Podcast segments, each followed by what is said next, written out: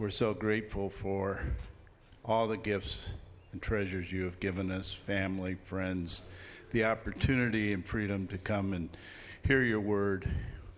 We ask that we be worthy, that we be servants, that we be humble, that our minds be open to your spirit. We ask this in thy name, amen. Amen. Well, isn't that just, you know, when we do the law court form of prayer, we don't have a single lawyer in the house. Now that we're talking about the sons of the prophets, we've got two judges.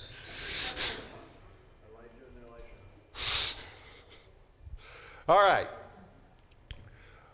We come now to the third of our four sessions talking about Israelite and Judean spiritualities to the time of Jesus. And this is something you probably are familiar about but didn't know about it. What we're talking about is a movement that occurred for a relatively brief time in the history of Israel, but which looms very large, both in terms of uh, the religion of Israel and Judea, and also in terms of its later legacy for Christianity. And that is the movement of the sons of the prophets, the B'nai Hanavi'im. And what I directed you to do was to read 2 Kings chapter 2. How many people were able to do read 2 Kings chapter 2? Okay. I did First Kings. no, we're in the that's the wrong Kings. Second Kings chapter 2. Would someone like to start reading that for us, please?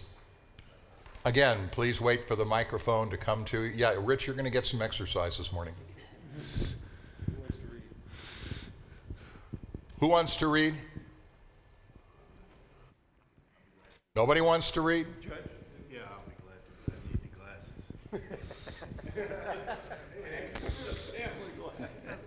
yeah, I did. Second Kings, verse. Chapter 2, starting at the first verse. We're looking at the whole chapter. You need not read the whole chapter. You can pass that off to someone else if you'd like.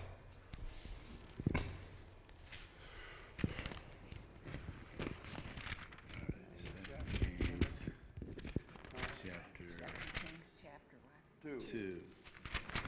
Two, two. 2 Kings 2. Two Kings, two.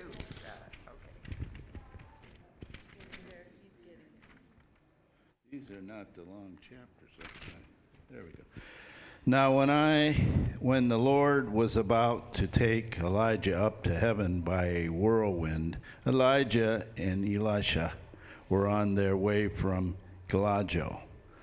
And Elijah said to Elisha, Tarry here, I pray you, for the Lord has sent me as far as Bethel.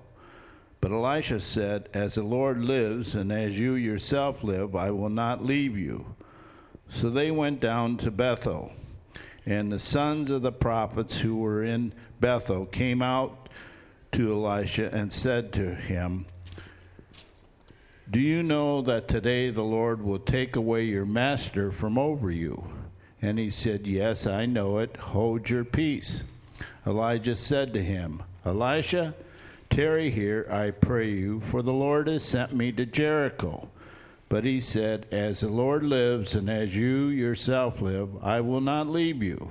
So they came to Jericho. The sons of the prophets who were at Jericho drew near to Elisha and said to him, Do you know that today the Lord will take away your master from over you? And he answered, Yes, I know it. Hold your peace. Then Elijah said to him, Tarry here, I pray you, for the Lord has sent me to the Jordan. But he said, As the Lord lives, and as you yourself live, I will not leave you. So the two of them went on. Fifty men of the sons of the prophets also went, and stood at some distance from them, as they both standing by the were standing by the Jordan. Then Elijah took his mantle and rolled it up and struck the water, and the water was parted to the one side and to the other, till the two of them could go over on dry land. Verse 9. Somebody want to help me?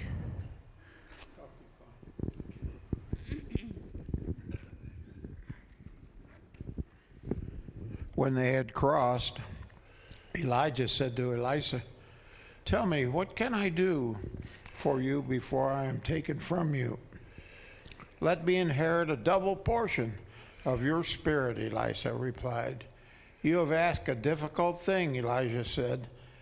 Yet, if you see me when I am taken from you, it will be yours. Otherwise, it will not.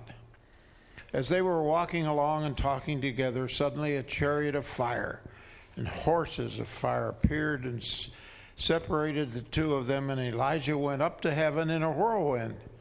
Elisha saw this and cried out, My father, my father, the chariots and horsemen of Israel. And Elisha, Elisha said, saw him no more. Then he took hold of his garment and tore it in two. Elisha picked, Elisha picked up Elijah's cloak that had fallen from him and went back and stood on the bank of the Jordan.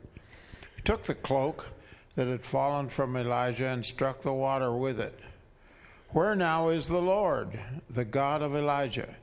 He asked. When he struck the water, it divided to the right and to the left, and he crossed over. The company of the prophets from Jericho who were watching said, The spirit of Elijah is resting on Elisha. And they went to meet him and bowed to the ground before him. Look, your servants have fifty able men. Let them go and look for your master. Perhaps the Spirit of the Lord has picked him up and set him down on some mountain or in some valley. No, Elisha replied, do not send them. But they persisted until he was too embarrassed to refuse. So he said, Send them. And they sent fifty men who searched for three days, but did not find him. When they returned to Elisha, who was staying in Jer- Jericho, he said to them, Didn't I tell you not to go?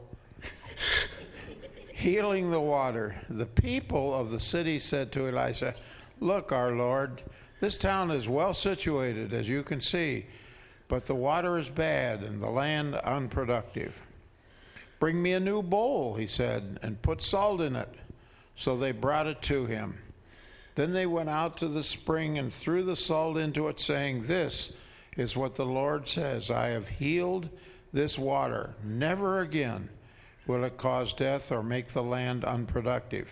And the water has remained pure to this day, according to the word Elisha had spoken. Keep going. Yep. Okay. From there, Elisha went up to Bethel. As he was walking along the road, some boys came out of the town and jeered at him. Get out of here, Baldy, they said, talking to me. get, get out of here, Baldy. He turned around, looked at them, and called down a curse on them in the name of the Lord. Then two bears came out of the woods and mauled 42 of the boys. And he went on to Mount Carmel and from there returned to Samaria. Okay. And uh, that sounds like uh, the movie we've been watching called, called the. Uh, The Revenant? no, no. Lost. Okay. And Baldy. Okay. What do we learn about the sons of the prophets from that whole chapter of Second Kings?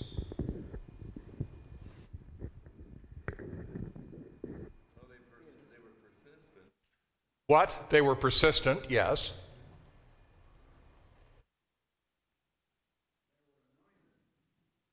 What do you mean, please, what do you mean by anointed?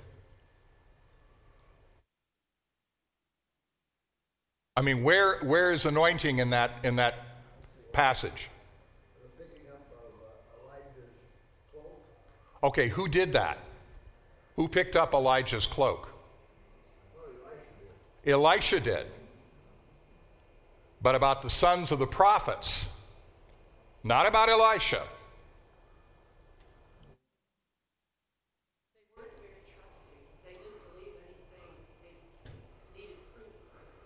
They needed proof. Okay, they weren't very trusting. They stuck together They stuck together. Thank you. They were a band. They were a group. They were a school. They were a class. Under whose leadership?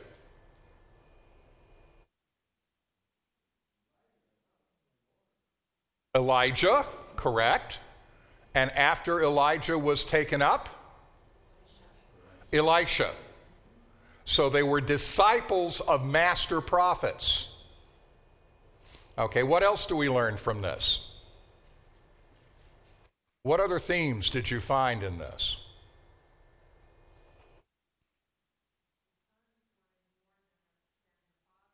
What? The son wanted more Ah, than the, than the father. He wanted more power. He wanted to be twice as good. no. No? No. Okay. Let me have a double portion of the Spirit that is on you. What is Elisha asking for? What is a double portion? Anybody know anything about Israelite inheritance laws? It's the firstborn's portion. In other words, he didn't want twice the power that Elijah had, he wanted a double portion. In other words, he, he was asking to be the leader of the B'nai Hanaviim. To be recognized as the firstborn among them. Okay, other things we learn. So he wasn't actually Elijah's son. He was Yes. Because don't forget, it was Elijah was commanded by God, as we'll get from a moment, to, to, uh, to find Elisha and anoint him as his follower. Okay? Well, they did follow. They did follow. Okay, to a certain extent. But they didn't always listen, did they? Okay, what else can you learn from this passage? It's kind of troublesome at the end. Beg your pardon? It's troublesome to me at the end. Uh, I didn't quite understand the, the whole business with the uh, With the boys, small boys. young boys and the two she bears that came out in the woods and mauled them. And then it says, and he saw them, he cursed them in the name of the Lord. You don't normally cursing people in the name of the Lord. Yeah. Cursing someone in the name of the Lord, one thing we learn from that is you curse someone in the name of the Lord, they're in for trouble. Okay. Now, why did they call him Baldy? Why did they call him, when they say go up bald head, go up bald head, what were they referring to? Just regular male, pattern baldness? Age. Not age? A tonsure. A tonsure. The front of the head shaved. Okay? Um, most scholars think that what this was a mark of the sons of the prophets, that they had an early form of tonsure, like a monastic tonsure, where the front of the head from ear to ear was shaved. So they were mocking his order. They were mocking his prophetic status.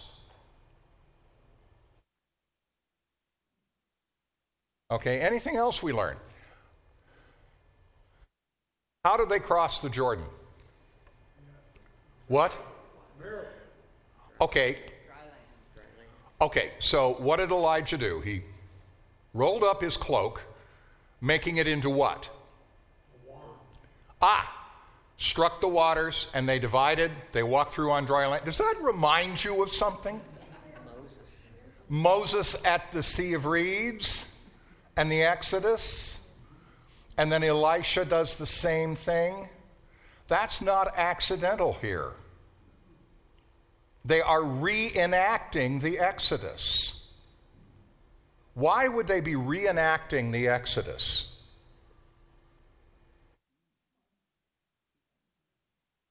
We'll get to that. Okay. Few other points to make. As a group, the sons of the prophets were collected into bands or schools. They were intentional communities. Okay? In specific localities, notice that you have Gilgal mentioned, Bethel mentioned, Jericho mentioned. And the other locations, Carmel and Samaria, would all have had their bands of prophets. They were under a master prophet or teacher, Elijah or his successor, Elisha, with specialized instruction. What were they learning from Elijah and Elisha? Would you guess? What? Scripture, whatever, whatever, whatever the, the master teacher knew, he was imbuing that Okay, well, what was the profession of the master? What was it? What was it? What, who were Elijah and Elisha? What did they do for, you know? They were prophets. So what would they be learning? About prophesying. They were apprentice prophets. Yeah. Would this be similar to the group that did the Dead Sea Scrolls? We'll get to that. Hold that thought. Lovely. Thank you. Okay, they were disciples, they were learning how to become prophets. They shared a communal life. Take a look at 2 Kings 4 38 to 44.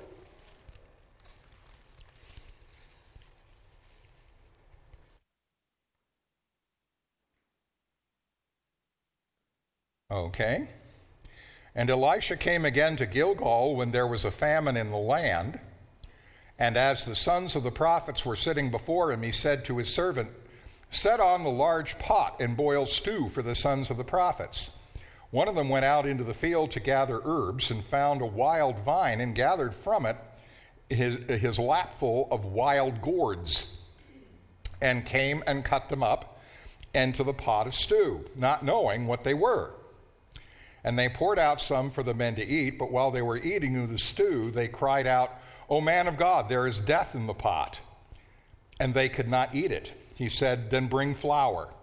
And he threw it into the pot and said, Pour some out for the men that they may eat. And there was no harm in the pot. A man came from Beth Shalisha, bringing the man of God bread of the first fruits, 20 loaves of barley, fresh ears of grain in his sack. And Elisha said, Give them to the men that they may eat. But his servant said, How can I set this before a hundred men? So he repeated, Give them to the men that they may eat, for thus says the Lord, They shall eat and have some left. So he set it before them, and they ate and had some left, according to the word of the Lord. Does that remind you of anything? Feeding of the 5,000, feeding of the 4,000. The important point is that they shared a common life. They lived together, they ate together. Wearing a tonsure, we already looked at that. Go up bald head. Possibly with a mark or tattoo on the third eye. All right? Take a look at 1 Kings chapter 20, verses 35 to 42.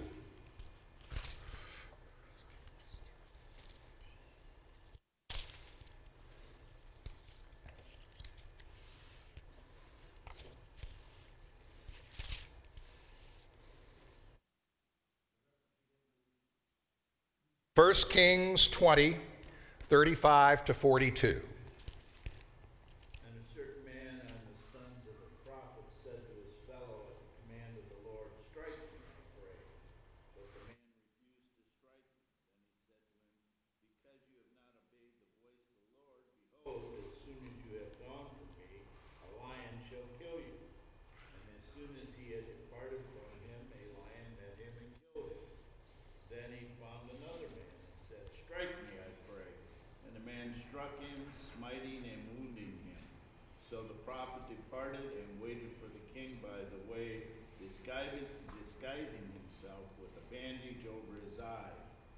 And as the king passed, he cried to the king and said, Your servant went out into the midst of the battle, and behold, a soldier turned and brought a man to me and said, Keep this man, if by any means he be missing, your life shall be for his life, or else you shall pay talent or silver. And as your servant was busy here and there, he was gone. The king of Israel said to him, So shall your judgment be, you yourself have decided it. Then he made haste to take the bandage away from his eyes, and the king of Israel recognized him as one of the prophets. And he said to him, Thus says the Lord, because you have let go out of your hand the man whom I have devoted to destruction.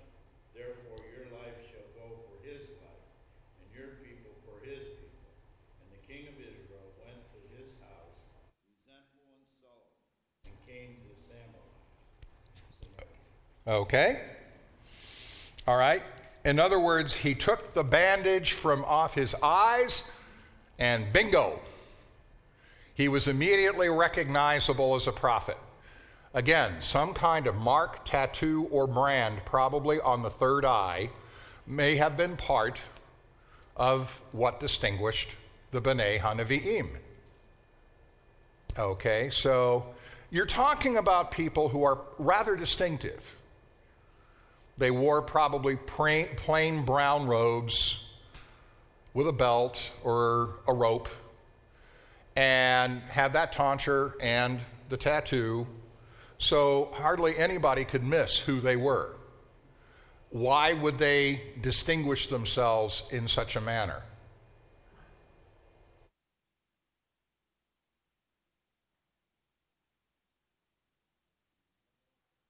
Perhaps because their very presence was meant to be a message. Okay. Now, this is not something that just, yes.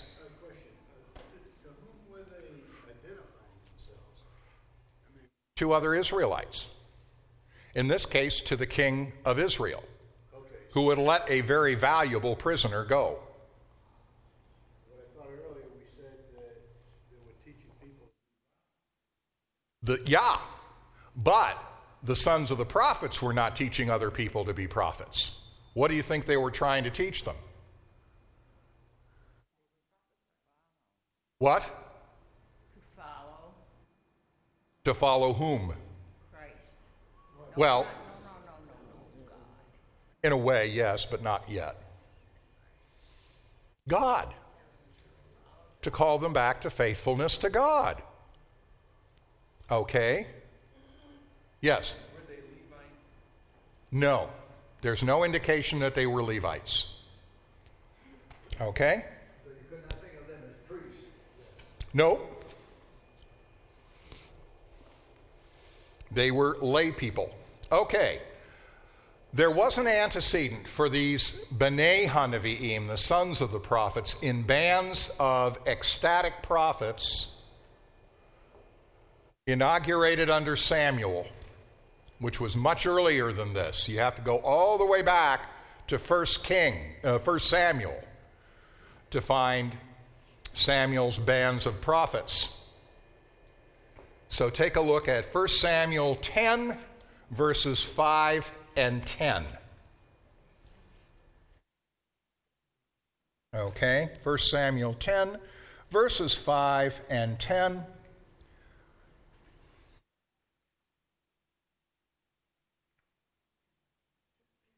I think, yes. Okay. It's where Samuel is anointing Saul to be king over Israel, and he's giving him certain signs that he has been the one to be king. So in verse 5, after that you shall come to Givat Elohim, literally the high place of God, where there is a garrison of the Philistines. And there, as soon as you come to the city, you will meet a group of prophets coming down from the high place with harp, tambourine, flute, and lyre before them prophesying. And then if you look at verse 10, um, and when they came to Givah, behold, a group of prophets met him, and the Spirit of God rushed upon him, that is, upon Saul, and he prophesied among them. Now, that's a very interesting term, prophesied, mitnabe in Hebrew, and we'll begin to get a better idea of what it meant to prophesy in this sense if you look at 1 Samuel 19 18 through 24.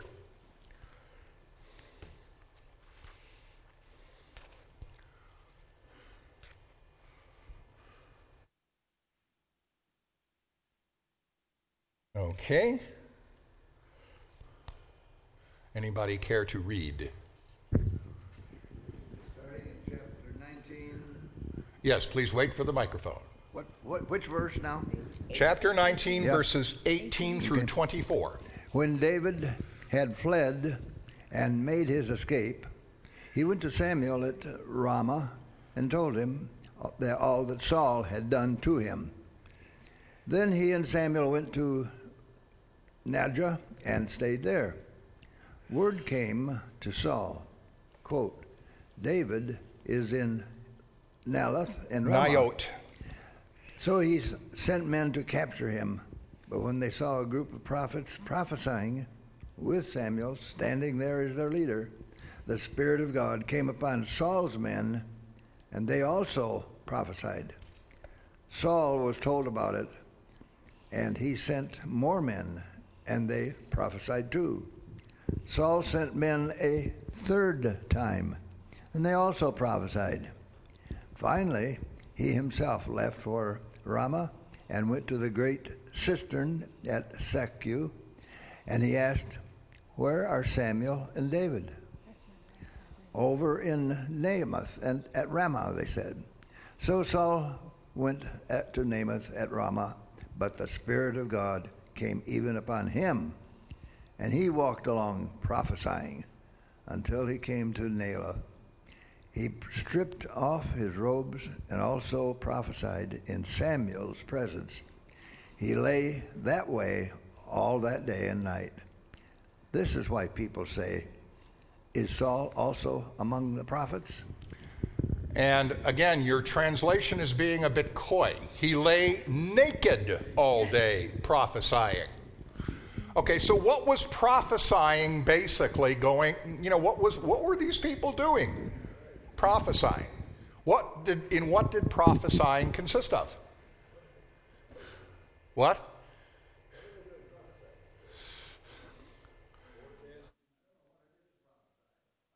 They're in ecstasy.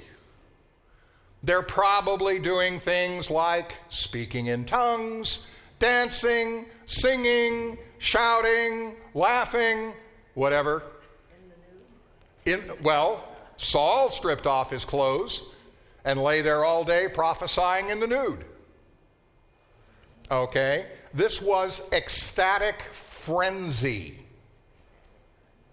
That's what prophesying means in this case. It's charismatic, ecstatic prophesying. Okay? Why?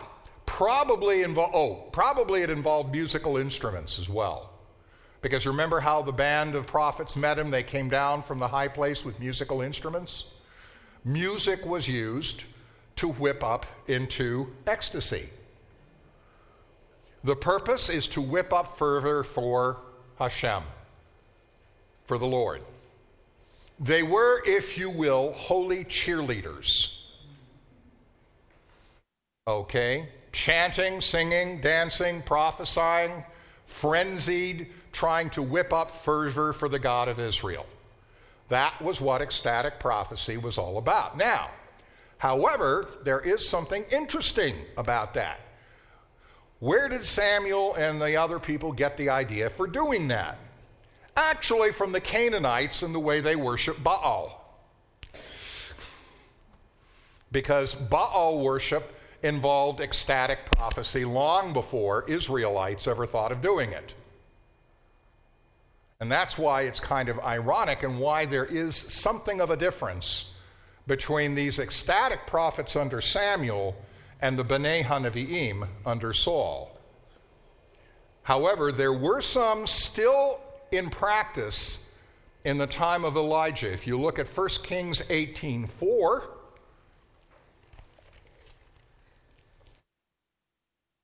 you'll find a brief reference there. 1 Kings 18:4 if I can flip my page here.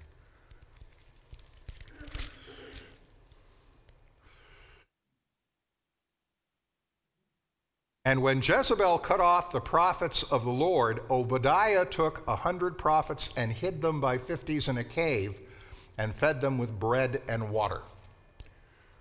In other words, this Obadiah, you know, made sure that some of the prophets of the Lord who had been, you know, Jezebel was out to kill them all off, he managed to hide some of them. Now, what is the context for the rise of the movement of B'nai Hanaviim under Elijah and Elisha? First of all, there was the growing arrogance of the kings. What king in particular uh, was the nemesis of Elijah? Was he constantly in conflict with? Very notorious king was Ahab. Ahab. And King Ahab went and who did he marry?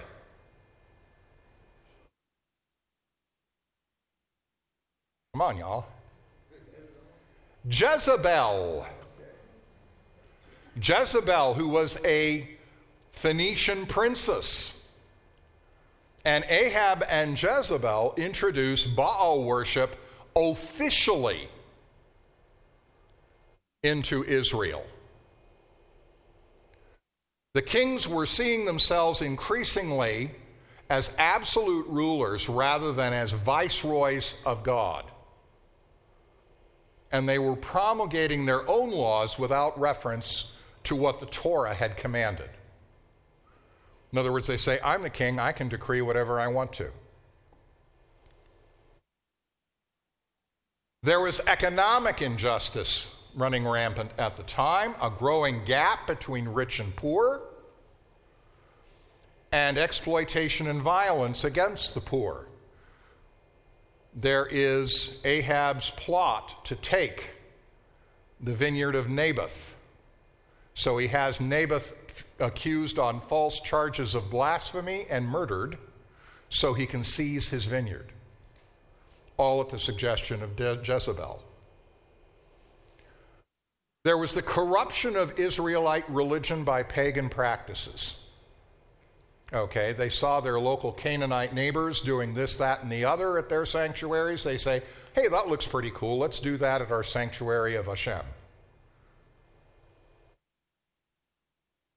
But above all, it was the introduction of Baal worship under Ahab and Jezebel that provoked a crisis that led, in effect, to God doing something new in Israel and this is the birth, really, of the prophetic movement. Now, the pattern and prototype of this is Elijah himself, and if you key text here is 1 Kings 19. 1 Kings 19. This is a very famous pra- passage, but we are going to look at it. 1 Kings 19. Who would like to start reading?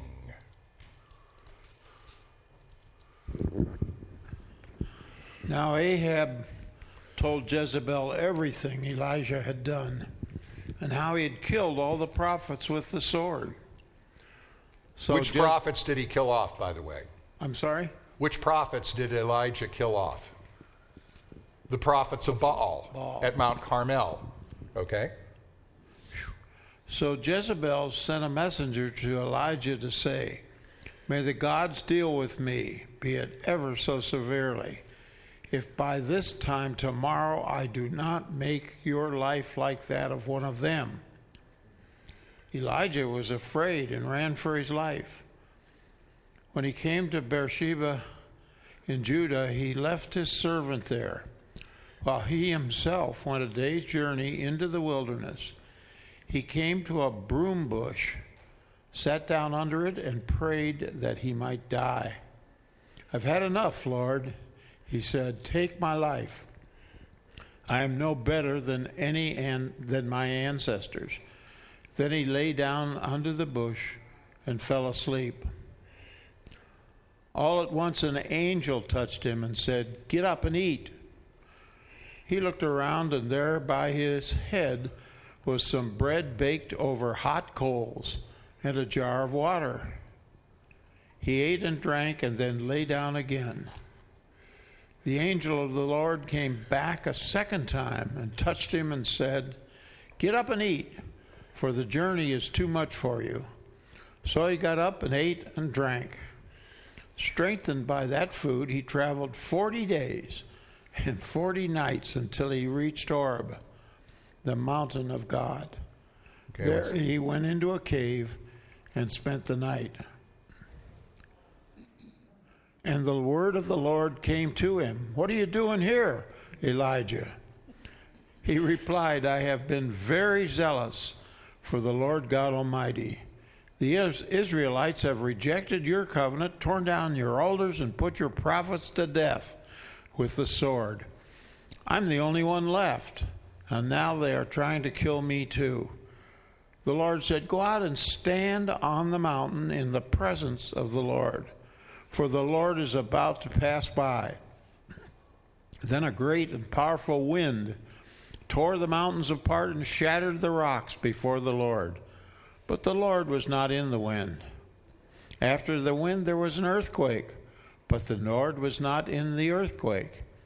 After the earthquake came a fire, but the Lord was not in the fire. And after the fire came a gentle whisper. When Elijah heard it, he pulled his cloak over his face and went out and stood at the mouth of the cave. Then a voice said to him, What are you doing here, Elijah? He replied, I've been very zealous for the Lord God Almighty. The Israelites have rejected your covenant, torn down your altars, and put your prophets to death with the sword. I'm the only one left, and now they're trying to kill me too. The Lord said to him, Go back the way you came and go to the desert of Damascus. When you get there, anoint Hazael king over Aram. Also anoint Jehu, son of Nimshah, king over Israel, and appoint and, and anoint Elisha, son of Shaphat, from Abel Mehathath, to succeed you as prophet. Jehu went, will put to death any who escape the word of Hazael, and Elisha will put to death any who escape the sword of Jehu. Yet I reserve 7,000 in Israel, all whose knees have not bowed down to Baal, and, the, and whose mouths have not kissed him. Okay, that's that's more than enough here. Okay. How many people you've probably heard that story before? Okay. Elijah runs from his life from Jezebel, runs for his life. He asks God, I've had it. I mean, this is talk we're talking about clergy burnout into the nth degree. Okay? Take my life, I'm done, I've had it. They, you know, and then he goes, and first of all, an angel appears, gives him special food, and in that food, he goes how long into the wilderness? 40 days, 40 days and 40 nights. Remind you of anybody? It's Moses on top of Mount Sinai, 40 days and 40 nights. Okay? And he comes to Horeb, the mountain of God, where Moses received the Torah, and he hides in a cave. He's going back to the same cleft in the rock where God told Moses to hide while his glory passed by. Okay? And God comes to him and says, Well, what are you doing here? And he gives his complaint. Remember, we talked about the law court form of prayer, uh, prayer. He gives his complaint to God. I'm the only one you got left, and now they're trying to kill me. And God says, Okay, go out and stand on the mountain, and I'm about to show you something. and there was the great wind and the fire and the earthquake, and God was not there. And then a still small voice, a murmuring, a mere whisper. And when Elijah hears the sound of near silence, that's when he knows God is present. So he covers his face with his mantle and he goes and stands outside. And God asks him once again, What are you doing here? I love the way one preacher I once heard put it, and he comes out with the identical lamentable litany, like he's learned nothing from what he's just experienced. And what does God tell him? Go back, your job's not over. What's more, he's going to anoint three people. Who's he going to anoint? He's going to anoint Hazael to be king over the Syrians of Aram in Damascus. That's a Gentile king. He's going to anoint Jehu, son of Nimshi, one of Ahab's generals, to be king over Israel. In other words, he's going to instigate a coup d'etat. And he's going to anoint Elisha to be his successor. Okay. But what's the final word? God says, I have left 7,000 men who have not bowed the knee to Baal, who have not kissed Baal. What happens with those 7,000 men? What is he saying to Elijah? That's your, that's your, that's your recruiting group. They're going to become the B'nai Hanavi'im, the sons of the prophets. So you're not alone. So we see a number of things here. The return to the desert, okay? City life has just gotten too corrupt, too awful, too pagan, too worldly. And so he runs off to the desert, you know, playing at being a latter day Moses, although he doesn't really know what he's asking for. He's going there to reenact the Exodus again, to reenact the stand at Sinai, and he practices the desert disciplines.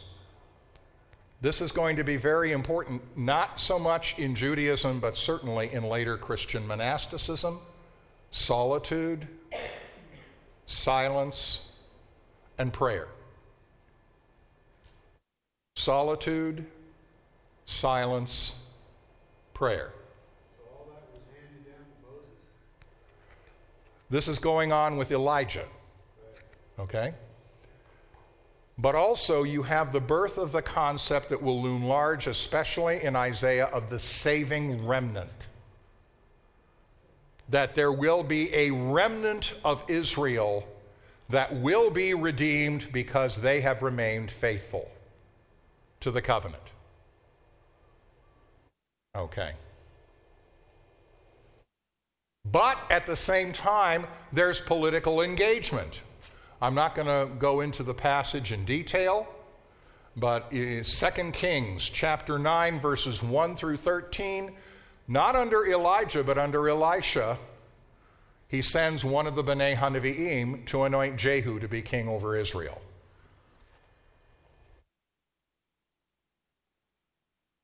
So, what's the mission of the B'nai Hanavi'im? This is extremely important. The first is to renew Israel's covenant with God. To renew Israel's covenant with God.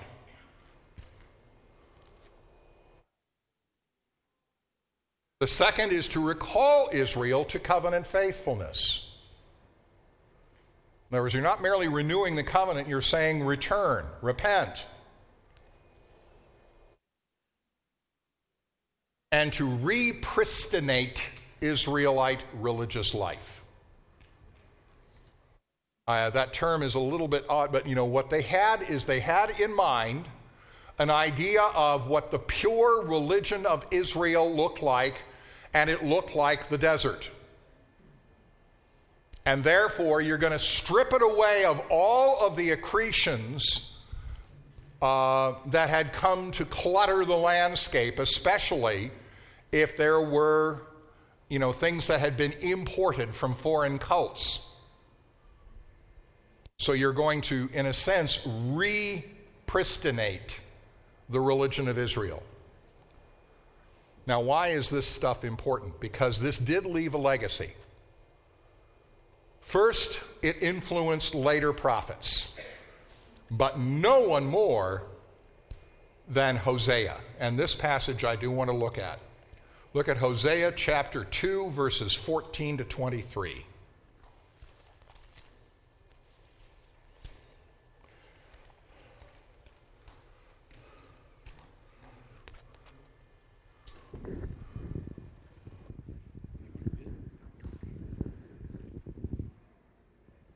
No takers? That's all right, I'll do it. Oh, okay.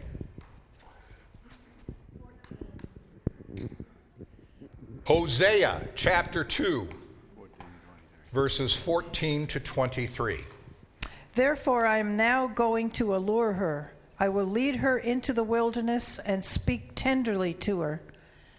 There I will give her back her vineyards and will make the valley of Achor a door of hope. There she will respond as in the days of her youth, as in the day she came up out of Egypt. In that day, declares the Lord, you will call me my husband. You will no longer call me my master. I will remove the names of the Baals from her lips. No longer will their names be invoked. In that day, I will make a covenant for them with the beasts of the field, the birds in the sky, and the creatures that move along the ground. Bow and sword and battle I will abolish from the land, so that all may lie down in safety. I will betroth you to me forever. I will betroth you in righteousness and justice, in love and compassion. I will betroth you in faithfulness, and you will acknowledge the Lord. In that day I will respond, declares the Lord. I will respond to the skies, and they will respond to the earth and the earth will respond to the grain, the new wine, and the olive oil, and they will respond to Jezreel. I will plant her for myself in the land. I will show my love to the one I called, not my loved one.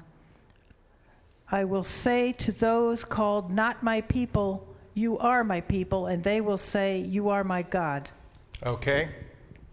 First of all, a few things about translations here. In that day, declares the Lord, you will call me my husband. In Hebrew, it's Ishi. Ishi. My man, as it were. Okay? And no longer will you call me Baali. That's the one that's translated my master, my Baal. Because the word Baal certainly does mean the Canaanite god, but it's also the Hebrew word for husband.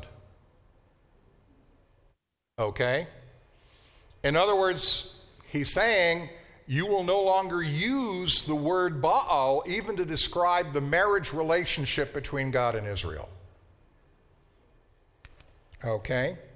For I will remove the names of the Baals from her mouth, and they shall be remembered no more.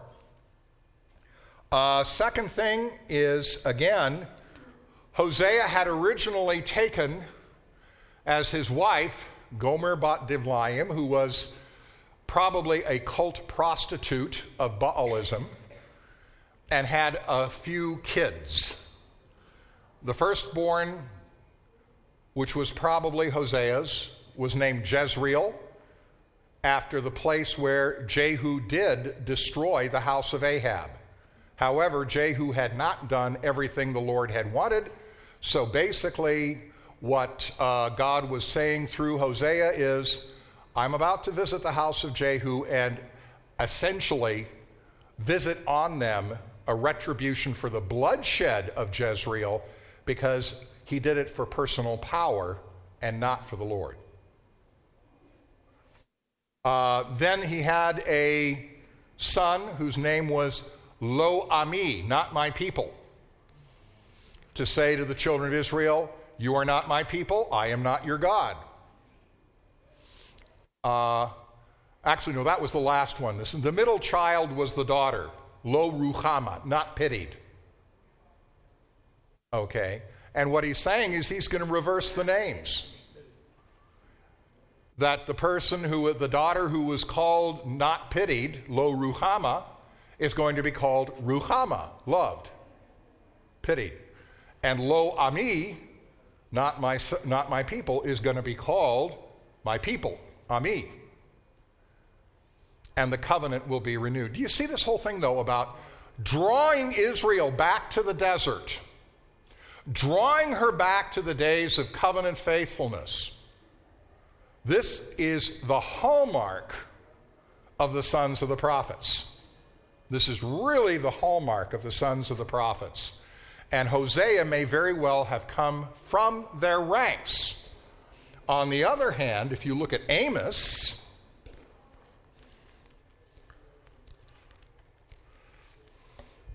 Amos 7 14 to 15, and I'll just read this because we're running short on time. Then uh, Amaziah said to Amos, O seer, go, flee away to the land of Judah and eat bread there and prophesy there, but never again prophesy at Bethel, for it is the king's sanctuary and it is a temple of the kingdom.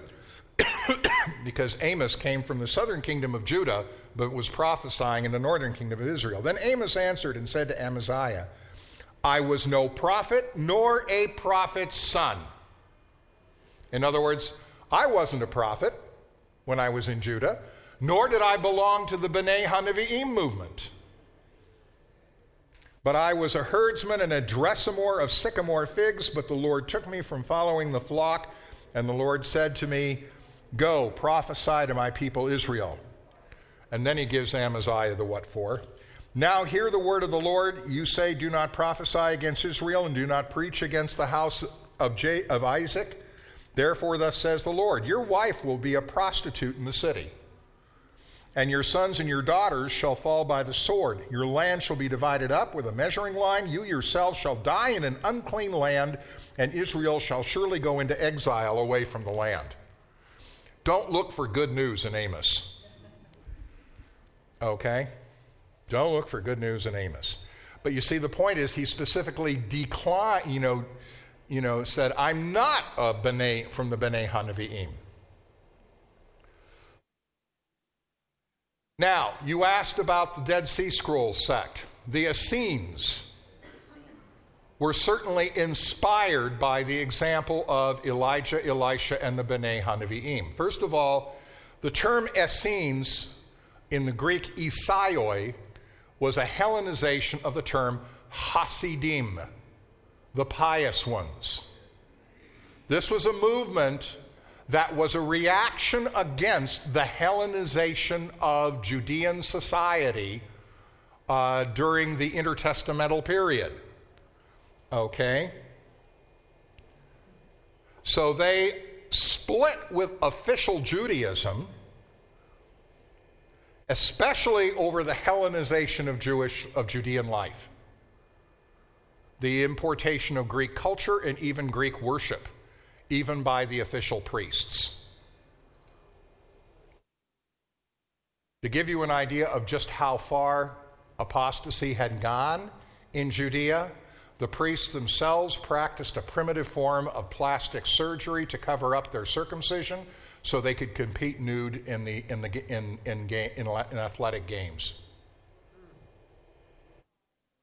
And also, they stayed split because the Maccabees who came out of the Hasidim gave birth to the Hasmonean dynasty. They were a cadet branch of the priesthood. They were not of the Tzadokite line that claimed the high priesthood. And so when they became high priests, even though the, the, the, the Tzadokite high priest had apostatized, this was just not done. You didn't have this younger branch, this offshoot, claiming the high priesthood. Then they went further and they claimed the kingship. And they became the kings, the Hasmonean kings. And to the, to the Hasidim, this was anathema because who was the only legitimate king of Israel? David, or was one of his line. So this was double The Pharisaic movement actually grew out of the Hasidim. Okay? And they influenced John the Baptist, probably influenced John the Baptist. Not Jesus directly, but certainly John the Baptist. And the other thing they influenced was early Christian monasticism. When you look at the early Christian monasticism, it's very interesting because why did the early Egyptian monastics go out to the desert? Because urban Christian life, even before Constantine, was becoming too worldly, too accommodating to the general culture. The era of martyrdom was passing. And so they said, this it does not work. This is not what Jesus had in mind. So they followed the example of Elijah and Elisha and the B'nai HaNevi'im and went out into the desert to revitalize Christian religion. And they practiced the desert monastic disciplines of solitude, silence, and prayer. Any questions? I may be showing my ignorance of this.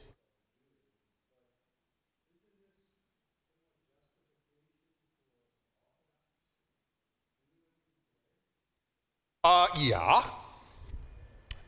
And it's one of the basic problems. He asked if this was not somehow a justification for Orthodox Judaism today. In a very real sense, one of the less attractive features of even modern Orthodoxy is their sense that the generality of the Jewish people has apostatized. It's up to us to be the saving remnant. What it sounded like. I mean, there's a similarity here. Yeah. And, uh, you know, it, it, it ain't going to fly at Temple Israel here in town. I got news for you. And we know Rabbi Yeah. But this is exactly part of the pro. And this is why you sometimes, this is the downside of this. Okay? You tend to get an us them sectarian point of view. Because for the Essenes at the Dead Sea Scrolls, they were the children of light. Okay, we're the children of light. Well, who's included among the rubric of the children of darkness? All those other Jews out there. And they're going to be destroyed in the war. So, yeah, it does have a downside. Yeah. So the early Pharisees really were back to the original. I mean, they're, they were sort of back to the original. They grew out of the pietistic movement of the Hasidim, yes. However, unlike the Essenes, they believed in social engagement. Okay? And one of the things they recognized is that there is an obligation to engage with the generality of Israel. And so the Pharisees were socially, culturally, religiously involved in the life of the people. Okay? Other questions? Yeah. The question is much as, without in, um, Second Kings, and the water has remained wholesome to this day. Mm-hmm. The author of Second Kings did not observe all that happened here, the chariot, and all this. This has been passed down from generation to generation. Right. Finally, some man or woman, I remember that this is when I heard they wrote.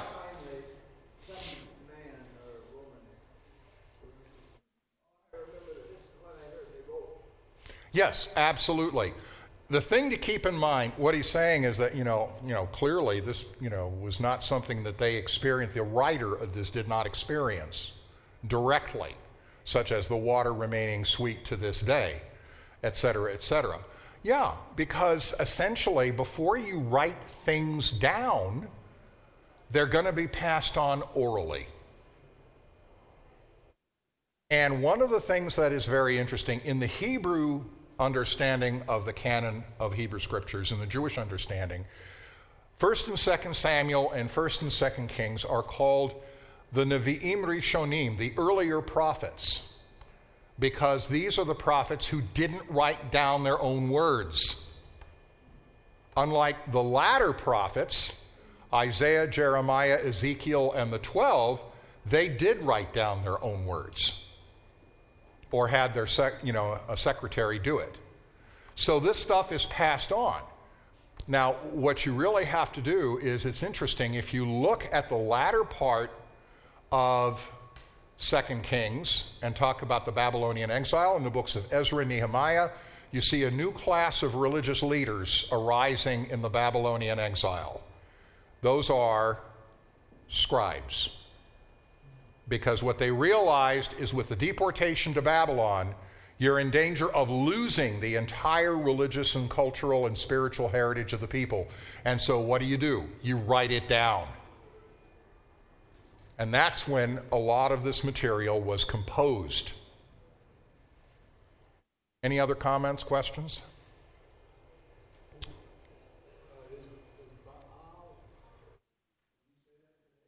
Baal? Well, yeah, I mean, it is used to refer to one's husband, a Baal. Uh huh. But it's not God. No.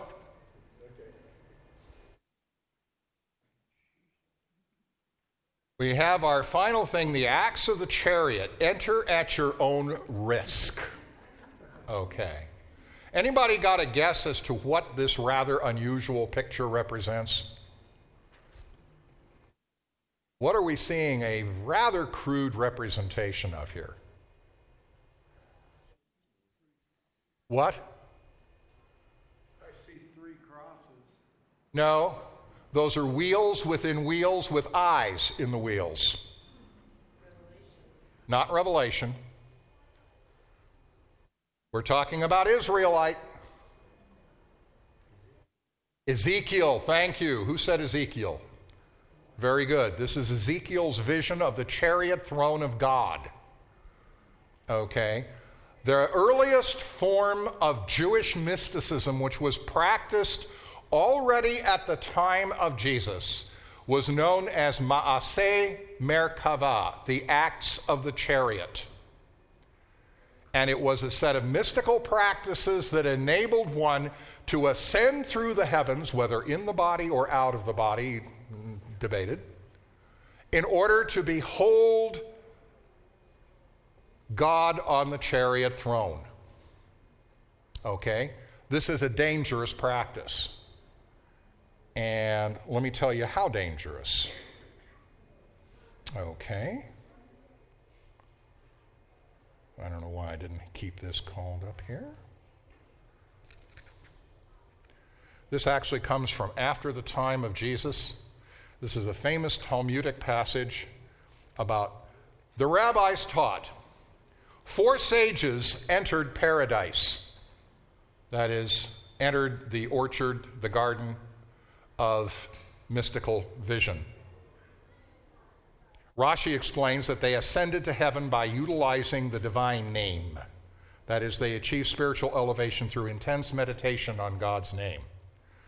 They were Ben Azai, Ben Zoma, Acher, literally that means the other one, that other one, because he became an apostate. His name is Elisha ben Avuya, and Rabbi Akiva. Rabbi, okay, I'm not going to. I'm going to skip that. Ben Azai gazed at the divine presence and died. It proved fatal to him. Ben Zoma gazed and lost his sanity.